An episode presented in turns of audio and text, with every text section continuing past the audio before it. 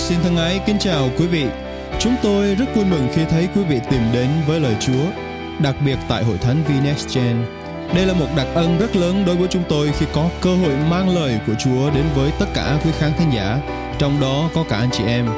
Qua bài giảng các sứ điệp hàng tuần, chúng tôi ao ước quý vị được tăng trưởng trong đức tin, dầm thấm trong lời Chúa và kinh nghiệm quyền năng của Chúa Thánh Linh ngày càng sâu nhiệm hơn trong bước đường với Đấng Christ để hầu hết thảy chúng ta giữ vững một đời sống thánh khiết, đẹp lòng Đức Chúa Trời.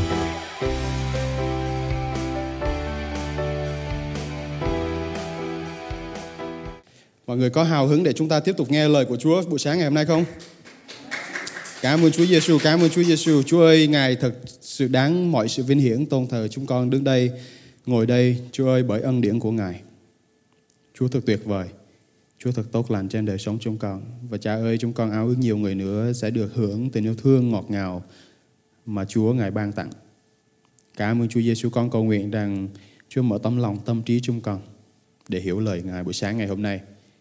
Chúa ơi, xin mở lòng tâm trí những người nghe online. Xin mở lòng tâm trí những người ngồi bất cứ căn phòng nào. Xin Thánh Linh Chúa tác động để khiến cho họ hiểu được lời của Ngài theo sự mặc khải, theo ý định tốt lành mà Chúa Ngài muốn mỗi một chúng con hiểu.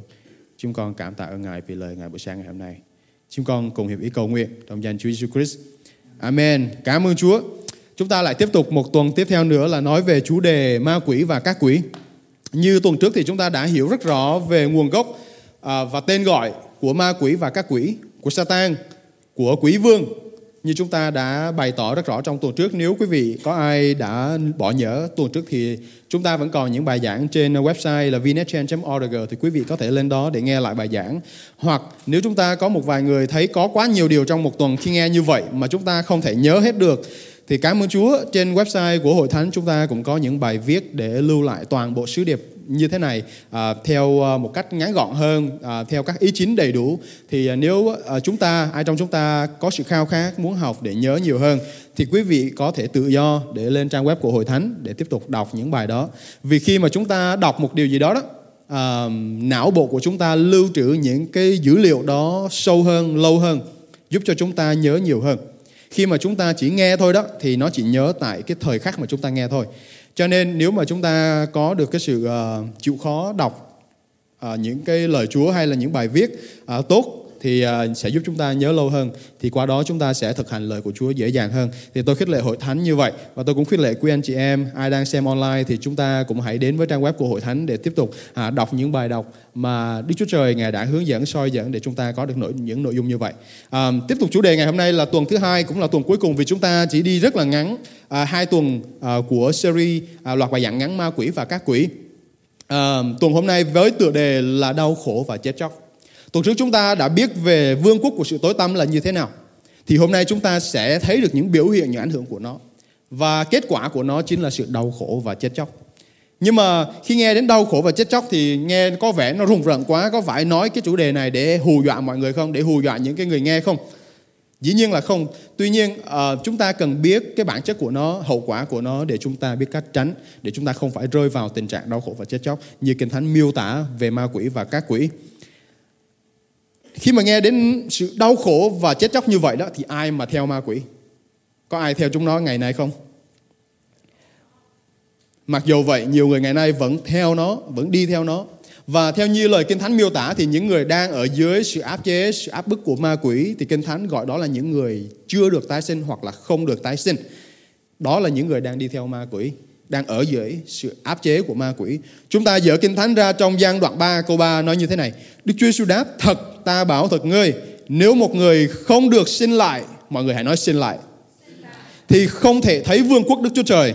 Khi mà Chúa Giêsu đang giảng dạy và gặp một người giáo sĩ tên là một người giáo sư à, tên là Nicodem. Đây là một người giáo sư à, à, người Do Thái, một người à, được học hiểu, am hiểu rất nhiều kinh thánh cựu ước. Tuy nhiên một điều rất đơn giản trong vương quốc của Đức Chúa Trời mà ông lại không hiểu, đó là việc tái sinh, việc một người được sinh lại để hưởng được sự sống đời đời. Thì Chúa Giêsu nói đó, cho dù ông có học bao nhiêu đi nữa, cho dù ông có biết được tất cả các mầu nhiệm này nhưng ông chưa được sinh lại, ông cũng sẽ không hưởng sự sống đời đời. Người này thắc mắc và hỏi Chúa sự sinh lại như thế nào? Tôi đã già rồi làm sao mà tôi đầu thai vào trong bụng của mẹ tôi để sinh lại một lần nữa? Chúa Giêsu Ngài đang nói đến thế giới thuộc linh, đến con người tâm linh của chúng ta. Khi mà chúng ta được sinh lại, chúng ta được tái sinh vào trong vương quốc thiên đàng của Đức Chúa Trời. Và khi mà chúng ta chưa được sinh lại, chúng ta đang bị phân cách khỏi Đức Chúa Trời. Hay nói cách khác, những người đang bị phân cách khỏi Đức Chúa Trời là những người đang có sự kiêu ngạo, đang có sự phản loạn trong lòng của họ và Kinh Thánh nói họ đang chống nghịch lại Đức Chúa Trời. Như chúng ta đã học tuần trước, Satan kế hoạch của nó là để chống nghịch Đức Chúa Trời. Chúng ta thấy Thi Thiên đoạn 2 câu 1 đến câu 2 nói như thế nào? À, vì sao các nước náo loạn và các dân mưu tính chuyện hư không?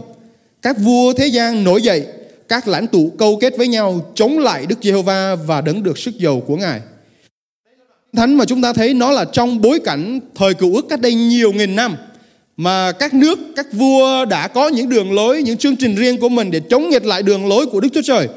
Họ toan tính những hoạt động của đời này để xa lánh Đức Chúa Trời. Những kế hoạch của họ, những việc xây dựng vương quyền mạnh mẽ của họ toàn là những kế hoạch xa lánh Đức Chúa Trời. Mọi người có biết đế chế Babylon không? Mọi người có biết uh, những đế chế hùng vĩ mà con người đã xây dựng như là thời của Pharaoh Hoàng Kim không? Ai Cập ngày nay là một đất nước rất là nghèo kính thưa hội thánh.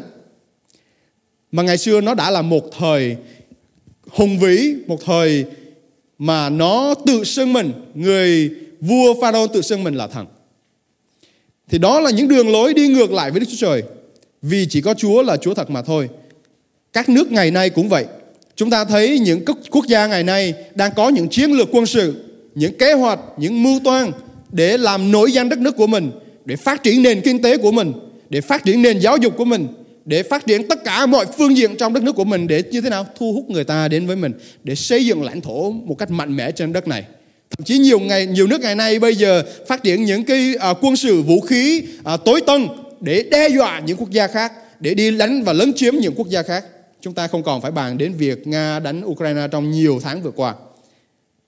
Những đất nước ngày nay cũng vậy. Mặc dù là những người lãnh đạo là những người trụ cột nhưng mà họ đang xây dựng vương quốc chống nghịch với đường lối của Đức Chúa Trời. Và đó là những người đang bị phân cách với Chúa, những người đang xa cách Chúa, những người đang chưa được tái sinh và những người đang ở dưới sự áp chế của ma quỷ và những công việc của chúng nó. Bản chất của chúng ta là chống đối Chúa như vậy đó, kính thưa hội thánh. Đó là một bản chất đáng buồn.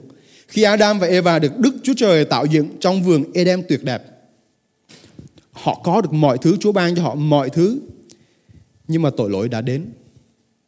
Lời ngon ngọt đã đến. Và họ đã phạm tội xa cách Chúa. Con người chúng ta cũng rất dễ dàng xa cách Chúa ngày nay như vậy. Có nhiều điều uh, biểu hiện và sự ảnh hưởng, đặc biệt là những bông trái của ma quỷ buổi sáng ngày hôm nay chúng ta sẽ cùng tìm hiểu. Và điều đầu tiên tôi muốn chia sẻ với hội thánh đó là biểu hiện của sự hủy diệt. Mọi người hãy nói là sự hủy diệt. Vậy sự hủy diệt này có nghĩa là gì? Sự hủy diệt này có nghĩa là không còn sự tồn tại. Hãy tự hãy thử cảm nhận rằng hoặc là đặt mình trong hoàn cảnh rằng tự nhiên bỗng dưng người thân của mình không còn tồn tại bên mình nữa. Một người gần gũi nhất với bạn không còn ở bên bạn nữa. Bạn thức dậy và bỗng dưng người đó biến mất hoàn toàn. Hãy thử cảm nhận những mối quan hệ của mình, có chồng, có vợ, có con. Bỗng dưng một ngày nào đó thức dậy, họ không còn bên mình nữa sự hiện diện của họ đã tiêu tan theo mây khói. Đó chính là sự hủy diệt. Đó chính là công việc của ma quỷ để đưa chúng ta, gia đình chúng ta, các mối quan hệ chúng ta đến sự hủy diệt.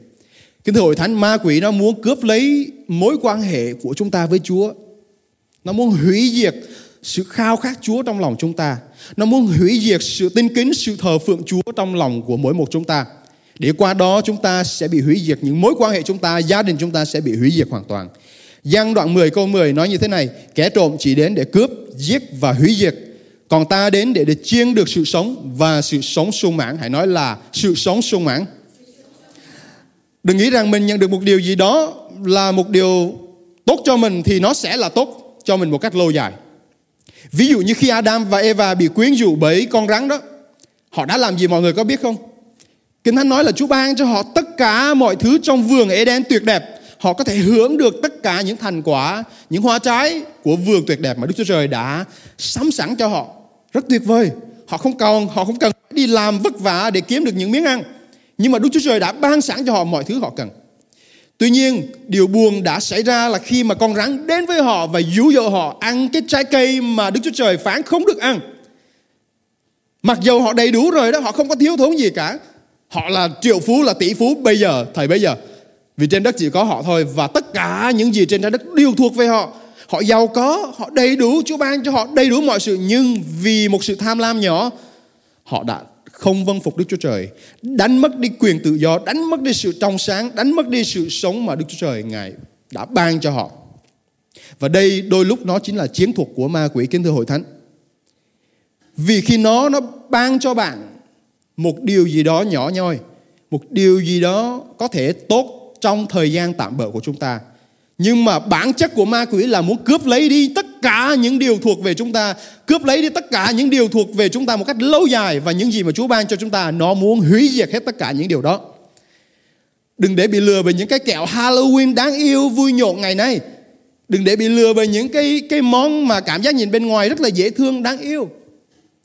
Hãy cẩn thận với linh hồn của mình, đừng để ma quỷ quyến dụ anh em như Adam vậy và đã bị quyến dụ để rồi chúng ta đánh mất đi linh hồn của mình, đánh mất đi đức tin trong Chúa của mình. Của mình. Một hình ảnh khác để miêu tả lời Chúa, uh, để miêu tả sự hủy diệt uh, là chúng ta đến trong phi rơ nhất đoạn 5 câu 8. Kinh Thánh nói rằng hãy tiết độ và tỉnh thức. Anh em hãy nói là hãy tiết độ và tỉnh thức. Kẻ thù anh em là ma quỷ như sư tử gầm thét đang rình rập chung quanh anh em tìm người để cắn nuốt. Có khi nào mọi người xem thế giới động vật về hình ảnh của một con sư tử hay là những loài giả thú đi săn mồi bao giờ chưa? Đây là chương trình yêu thích của tôi. Từ nhỏ tôi đã thích xem những cái chương trình này. Và tôi thấy xem rất nhiều những cái uh, cái cái phim tài liệu hoặc là bây giờ chúng ta có YouTube đó chúng ta sẽ coi những cái uh, cái hình ảnh mà ma quỷ sorry là những hình ảnh con sư tử đó nó đi săn mồi mà kinh thánh lại ví nó như là ma quỷ đang rình rập chúng ta. Và khi mà nó săn được con mồi, khi mà sư tử săn được con mồi thì nó như thế nào? Nó vồ lấy. Và sư tử khi mà nó rình một con mồi nào đó, đó thông thường là nó rình những những loài à, đầy bầy đàn như là loài trâu rừng, trâu nước hay là những loài linh dương, là những loài sống trong bầy đàn. Nhưng mà công việc của nó là cái gì? Tách một con ra khỏi bầy. Và từ đó đến vồ lấy, chiếm lấy. Và chúng ta thấy kết quả nó sẽ không buông tha cho con mồi của mình các tà lên ác lên uế lên những công việc của ma quỷ ma quỷ ngày nay cũng sẽ không buông tha cho chúng ta nếu chúng ta bị nó rình rập và tách biệt như vậy. Nhưng mà tin vui cho chúng ta là Chúa ngài mang lại cho chúng ta sự sống và sự sống sung mãn. Bởi vậy khi chúng ta đến với Chúa chúng ta có đầy tràn sự sống sung mãn trong ngài. Một tin buồn buổi sáng ngày hôm nay khi thức dậy thì tôi được đọc trong báo uh, One Way Media của Việt Nam chúng ta vừa đăng một tin rất là đáng buồn về những người trẻ tại Hàn Quốc mới xảy ra vụ việc tối hôm qua khi họ đi chơi Halloween tại một khu phố đầy dậy những quán bar. Họ tổ chức Halloween và có người nổi tiếng đến trình diễn uh, những cái uh, âm nhạc. Thì uh, trong một con hẻm như vậy đó khi người ta đi vào rất là đông. Và đặc biệt đây là các bạn cỡ tuổi uh, sinh viên đại học 20 21 tuổi. Những bạn còn rất là trẻ cuộc đời còn quá nhiều sự phước hạnh kế hoạch ở trước mắt nhưng mà vì một cái sự gì đó chúng ta không hiểu được nguyên nhân tại sao cái sự hỗn loạn đã xảy ra và khi họ hỗn loạn để chạy thoát ra khỏi con hẻm đó thì 151 người đã chết vì bị dẫm đạp lên. Và 82 người bị thương cho đến thời điểm bây giờ. Một điều cực kỳ đáng buồn khi mà người ta xếp hàng, người ta chen chúc nhau để đến thờ phượng ma quỷ và những ảnh hưởng của ma quỷ thì không ngờ lại nhận được sự hủy diệt cho chính bản thân mình. Cái thứ hội thánh ma quỷ luôn luôn đem đến sự hủy diệt cho chúng ta, các mối quan hệ chúng ta, những sự đau thương trên đời sống chúng ta.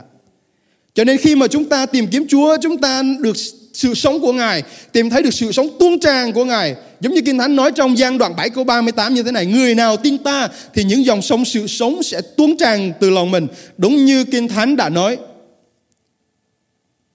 Hãy đến với Chúa, tiếp nhận Ngài, tin nhận Chúa thì sự sống tuôn tràn của Ngài sẽ ở trong lòng chúng ta. Và sự sống nó như một dòng sông. Dòng sông đó là hình ảnh mà luôn luôn chảy Luôn luôn vận động Luôn luôn duy trì Chứ không phải là một hình ảnh đứng li, đứng yên một chỗ Một hình ảnh à, tĩnh lặng Và chúng ta sẽ không được nuôi dưỡng.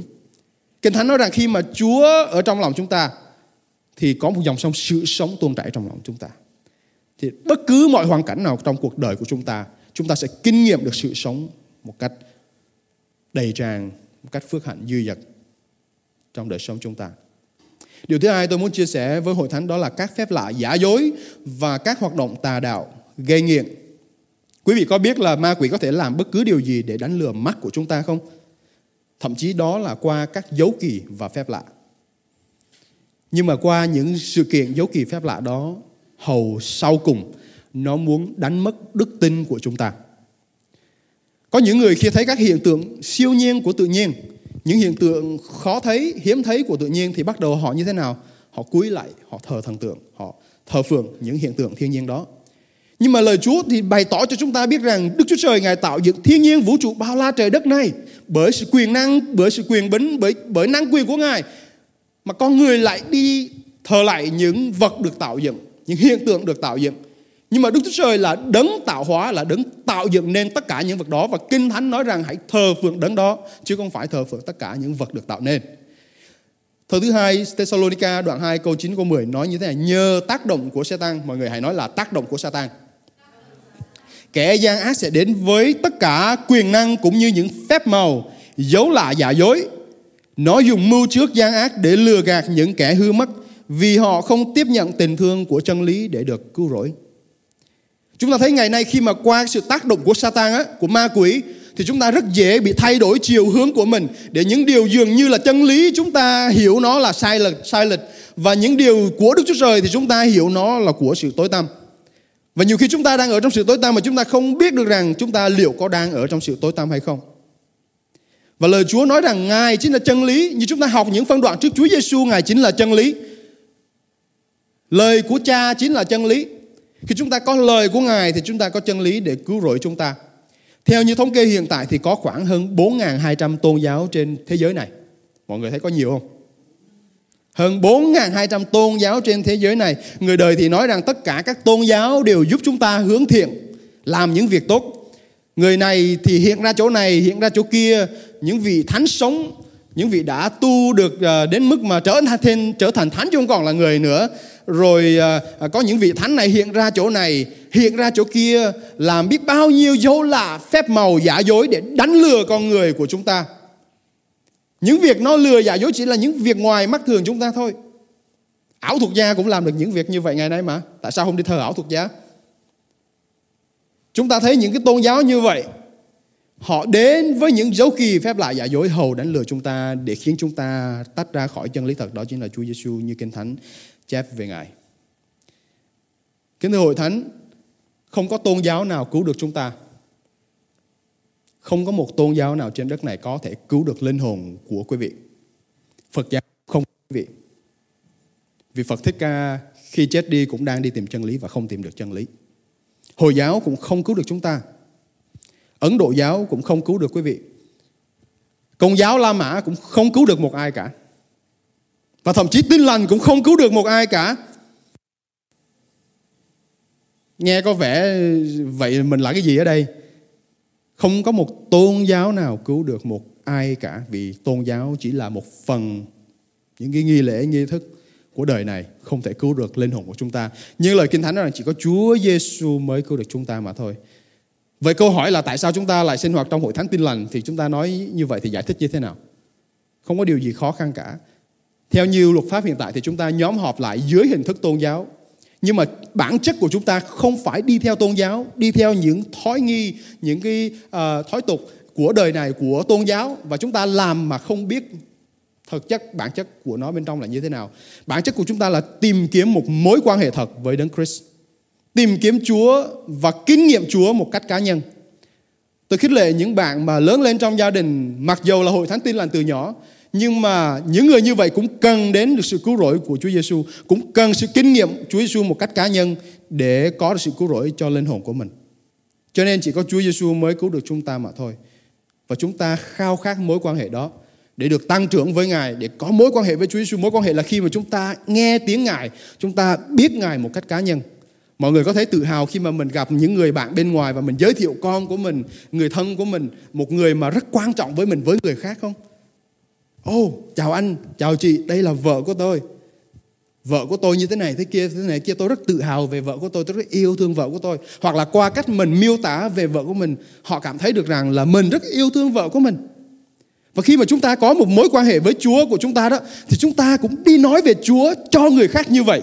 đó chính là cốt lõi của một mối quan hệ cá nhân thực sự là như thế nào khi mà chúng ta yêu mến Ngài, chúng ta gần gũi Ngài, chúng ta nghe lời của Ngài, hiểu lời của Ngài qua lời của Chúa bằng cách đọc Kinh Thánh hàng ngày thì chúng ta đến và nói chuyện với người khác và chúng ta nói về người khác, nói với người khác về Chúa Giêsu của chúng ta là đấng mà chúng ta thờ, đấng mà chúng ta yêu thương, là đấng mà chúng ta có một mối quan hệ cá nhân mật thiết. Và hãy tự tin về điều đó, hãy tìm kiếm khao khát xây dựng một mối quan hệ cá nhân với Ngài, hầu chúng ta biết cách để nói về Chúa làm chứng về danh của Ngài cho người khác. Amen không thưa hội thánh?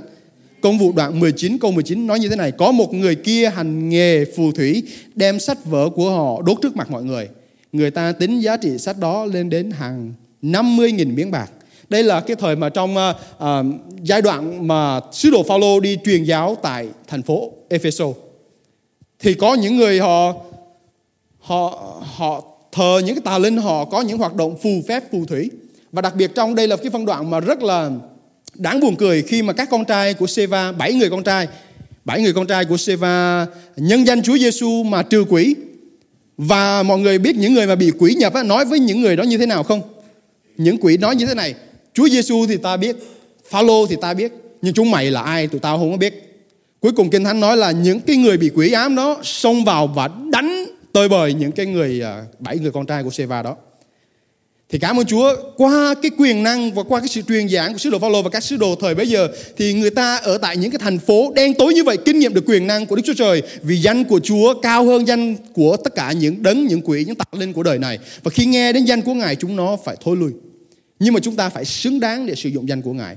Khi chúng ta có một mối quan hệ cá nhân với Ngài, chúng ta có quyền để sử dụng danh của Ngài vượt trên tất cả các công việc của ma quỷ, các tà linh, ác linh, uế linh.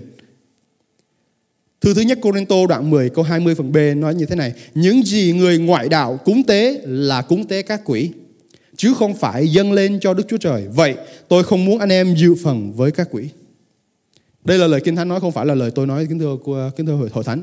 Tại vì có những người khi mới nghe lần đầu chúng ta sẽ rất cảm thấy khó chịu. Đây là lời Kinh Thánh nói. Và những hoạt động của con người đều là hình thức cúng tế các quỷ như lời Chúa bày tỏ. Vì thế chúng ta là những người đã thuộc về Đức Chúa Trời chúng ta đã được mua chuộc bởi huyết báu của Ngài, của chiên con thì chúng ta không tham gia vào các hoạt động cúng tế thờ cúng. Việc thờ cúng ông bà tổ tiên cũng là một hình thức cúng tế các quỷ kính thờ hội thánh. Khi mà nói đến cái này chắc là dễ bị ném đá rồi Nếu mà chắc dạng ở Việt Nam thì chắc có thể là nhiều người sẽ ném đá Nhưng mà thà chúng ta nói sự thật còn hơn chúng ta để họ ở trong sự mê muội, sự đen tối Để rồi dẫn đến sự hủy diệt, sự chết đời đời khi mà một người sống trên đất này họ chết đi đột đời cuộc đời của họ đã hết. Lời Chúa không có dạy chúng ta là phải bất hiếu, phải đối xử tệ với ba mẹ, tổ tiên của chúng ta không. Lời Chúa nói là con cái hãy vâng phục ba mẹ, hãy yêu thương ba mẹ và hãy thuận phục tất cả mọi thứ. Cơ lúc nhân chúng ta được dạy dỗ trong gia đình là phải yêu thương ba mẹ của mình, yêu thương người thân của mình. Và lúc họ còn sống chúng ta bày tỏ điều đó qua hành động. Chúng ta bày tỏ bằng hành động yêu thương, hành động ân cần và chúng ta giúp đỡ những người thân của chúng ta lúc họ còn sống. Tôi thấy có một vài đời sống giả giả tạo ngày ngày nay như là khi mà ba mẹ hay ông bà còn sống thì có những người con cái không bao giờ quan tâm gì cả. Rồi khi mà họ qua đời cái rồi làm đám ma linh đình rồi làm cái này cái kia để uh, phô trương sự hiếu thảo của mình. Đó là một đời sống giả tạo. Kinh Thánh dạy dỗ chúng ta là hãy yêu thương họ, hãy thể hiện tình yêu thương đó bằng hành động trong lúc họ đang còn sống trên đất này. Vậy con cái hãy vâng phục ba mẹ, nếu chúng ta còn ông bà những người trong gia đình chúng ta thì hãy kính trọng họ, tôn trọng họ và vâng phục họ. Vì đó là điều đẹp lòng Đức Chúa Trời. Và đó là điều mà Kinh Thánh đã dạy dỗ chúng ta. Nhưng mà khi họ qua đời rồi đó, chúng ta không còn làm được cái gì được hết. Tại vì lời Chúa nói rằng linh hồn của họ qua đời rồi không còn sự dính líu gì với thế gian này nữa cả. Và ma quỷ đã đánh lừa chúng ta qua nhiều thế hệ, nhiều giai đoạn, nhiều năm, đặc biệt trong văn hóa của chúng ta để chúng ta thờ cúng ma quỷ qua hình tượng của ba mẹ tổ tiên chúng ta.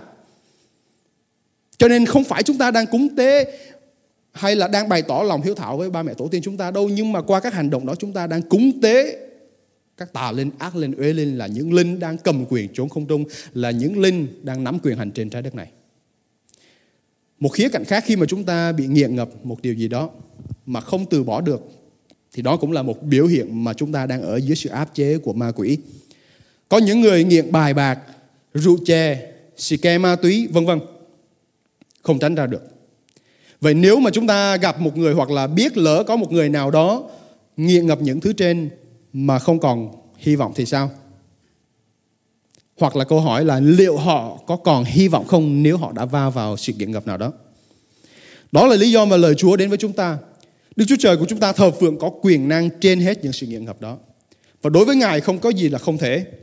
Nếu bạn đang lắng nghe và cảm thấy rằng mình đang có một cái sự nghiện ngập nào đó không thoát ra được, thì Chúa chính là con đường của chúng ta.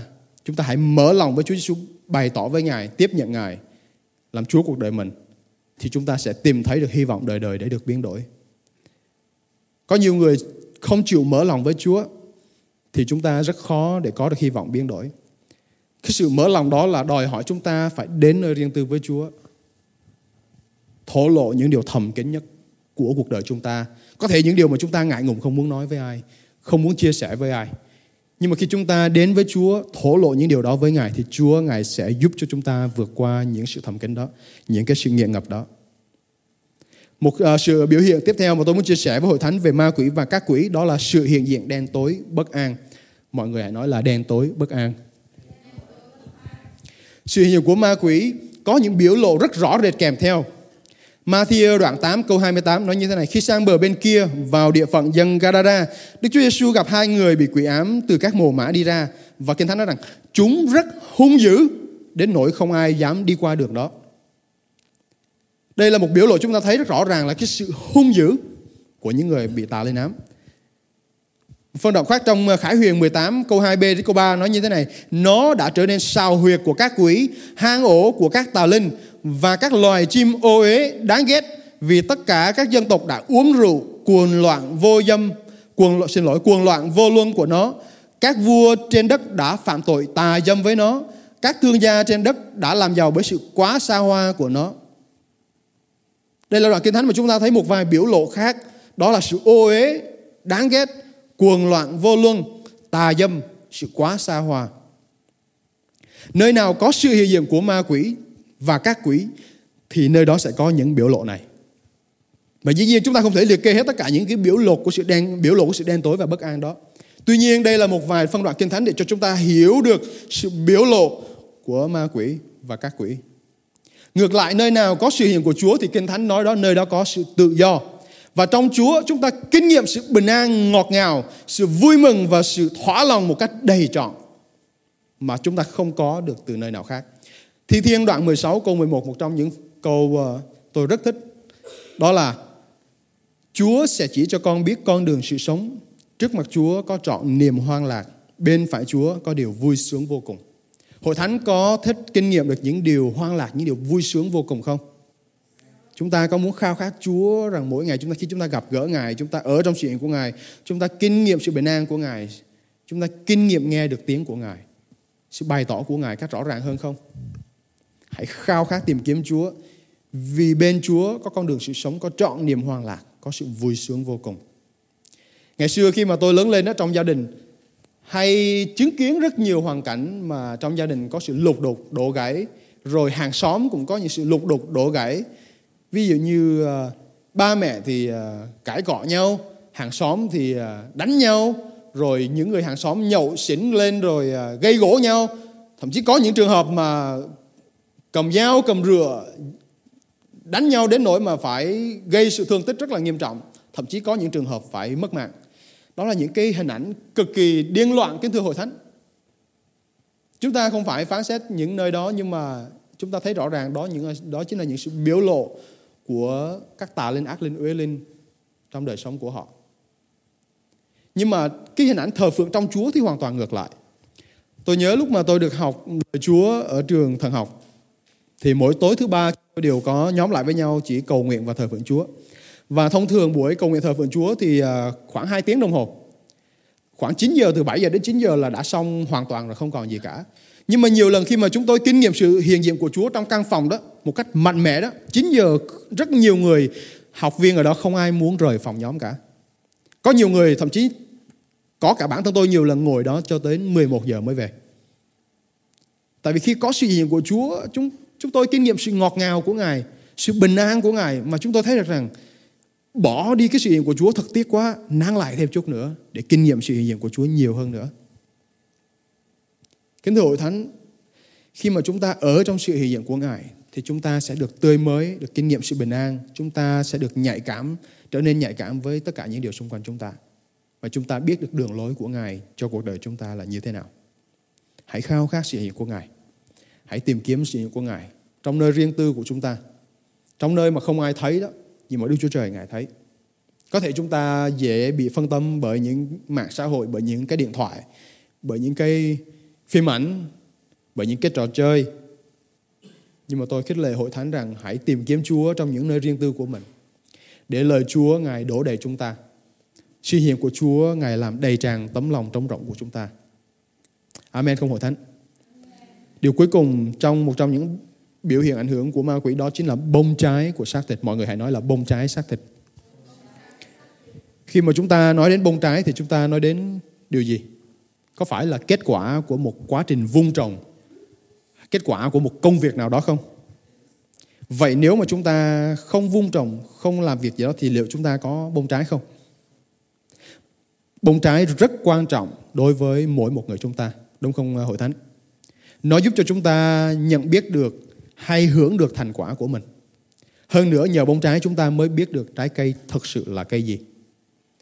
À, tôi nhớ nhiều lần mà tôi được à, vào trong miền Nam là nơi có nhà dì dưỡng của mình. Lúc mà đi học đại học ở Sài Gòn thì tôi hay xuống Bình Dương thăm dì dưỡng của mình. Và mọi người biết đó, ở Bình Dương rất nổi tiếng về các loại trái cây ăn quả.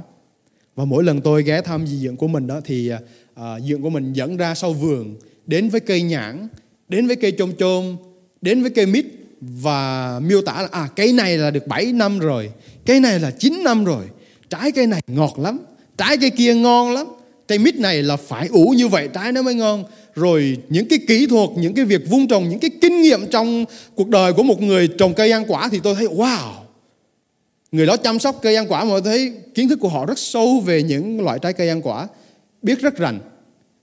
Thì để có những trái ăn ngon, những trái ngọt, những trái để bán được để giúp đỡ hay, hay để cho gia đình chúng ta, người thân chúng ta hưởng được thì phải qua một quá trình vun trồng, một quá trình chăm sóc rất đặc biệt và có thể lâu dài thì chúng ta mới hưởng được những thành quả như vậy. Đời sống của chúng ta trong Chúa cũng sản sinh những hoa trái như vậy kính thưa hội thánh. Và ma quỷ cũng có những bông trái của chúng nó. Vậy thì kết quả nào chúng ta muốn? Bông trái nào chúng ta muốn trong đời sống của chúng ta?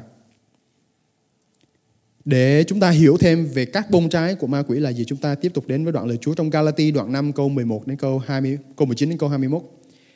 Công việc của xác thịt thật rõ ràng, đó là gian dâm, ô uế, buông tuồng, thờ hình tượng, phù phép, thù oán, gây gỗ, ganh ghét, giận dữ, ích kỷ, bất bình, phe đảng, ganh tị, say xưa chè chén và những việc tương tự khác. Có nghĩa là còn nhiều điều nữa mà Sứ đồ Phaolô viết điều này và thấy ờ, không thể liệt kê thêm được nữa.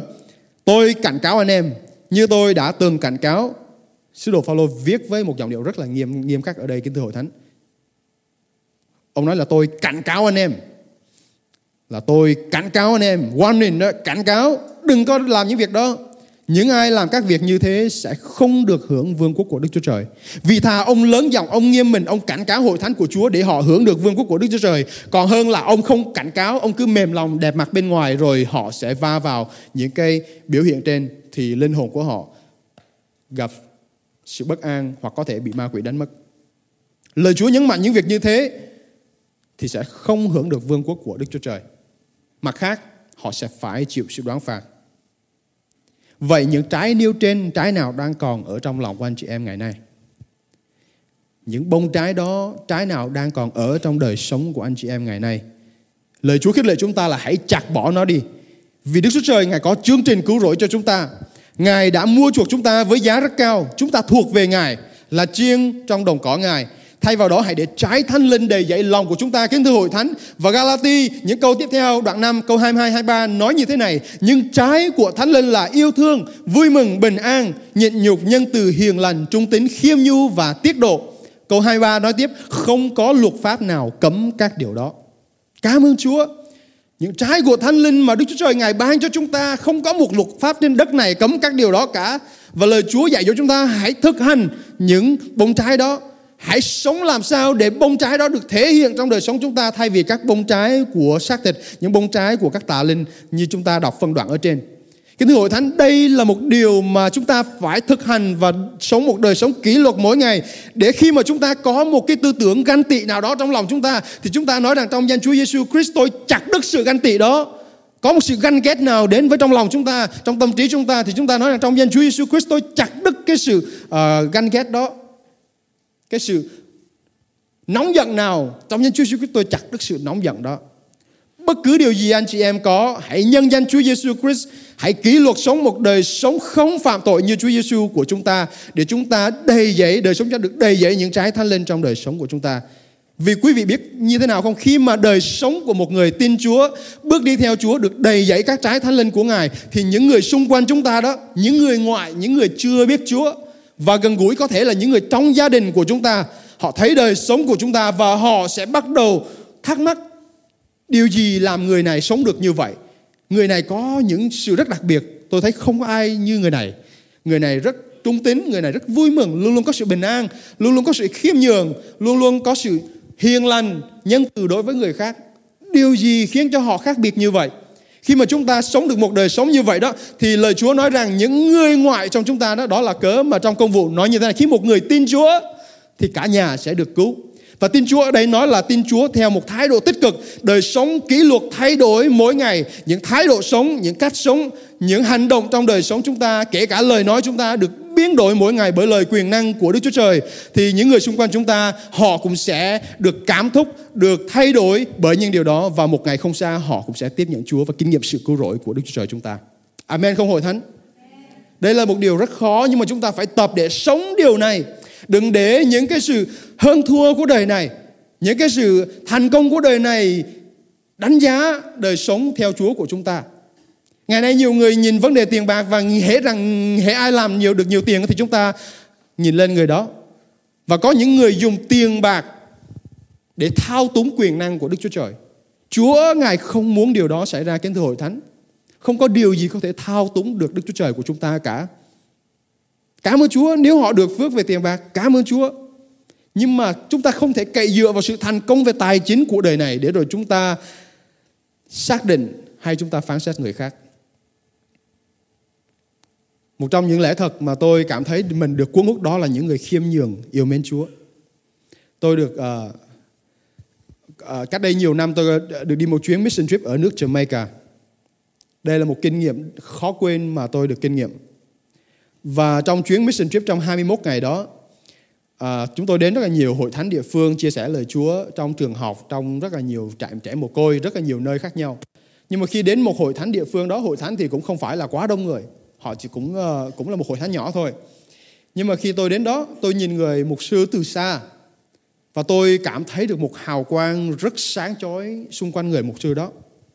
Và người mục sư này rất đơn sơ, rất giản dị nhưng mà từ xa tôi bị cuốn hút bởi người đó một cách mà tôi chưa bao giờ bị cuốn hút trước đây. Ngoại trừ là sự cuốn hút đối với Chúa. Thì Chúa cho tôi bị sự cuốn hút đó một cách rất đặc biệt. Và tôi cảm nhận như có hào quang sáng chói xung quanh từ mục sư đó. Mà cái hội thánh người này chỉ là một người rất bình thường.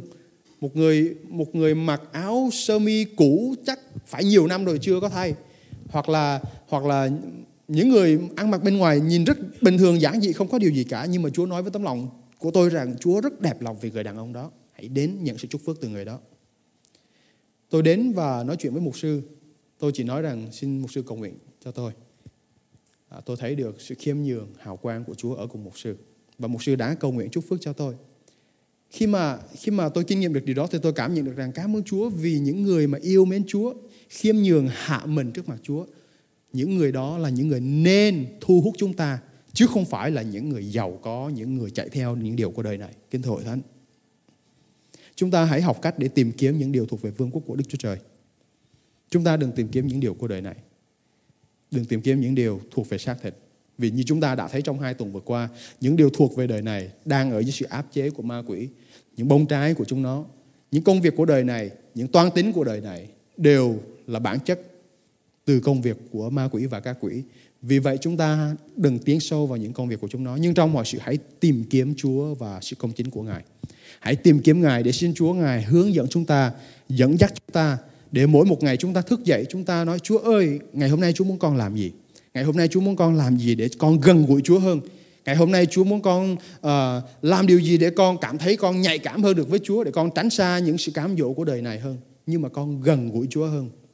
Chúa ơi, có điều gì trong lòng con, trong tâm trí con mà còn chống nghịch Ngài, còn sự ganh tị, còn sự ganh ghét, còn sự không tha thứ, còn sự đoán phạt, còn sự phán xét đối với người khác. Chúa ơi, xin cho con giúp con để con thoát ra khỏi được những điều đó.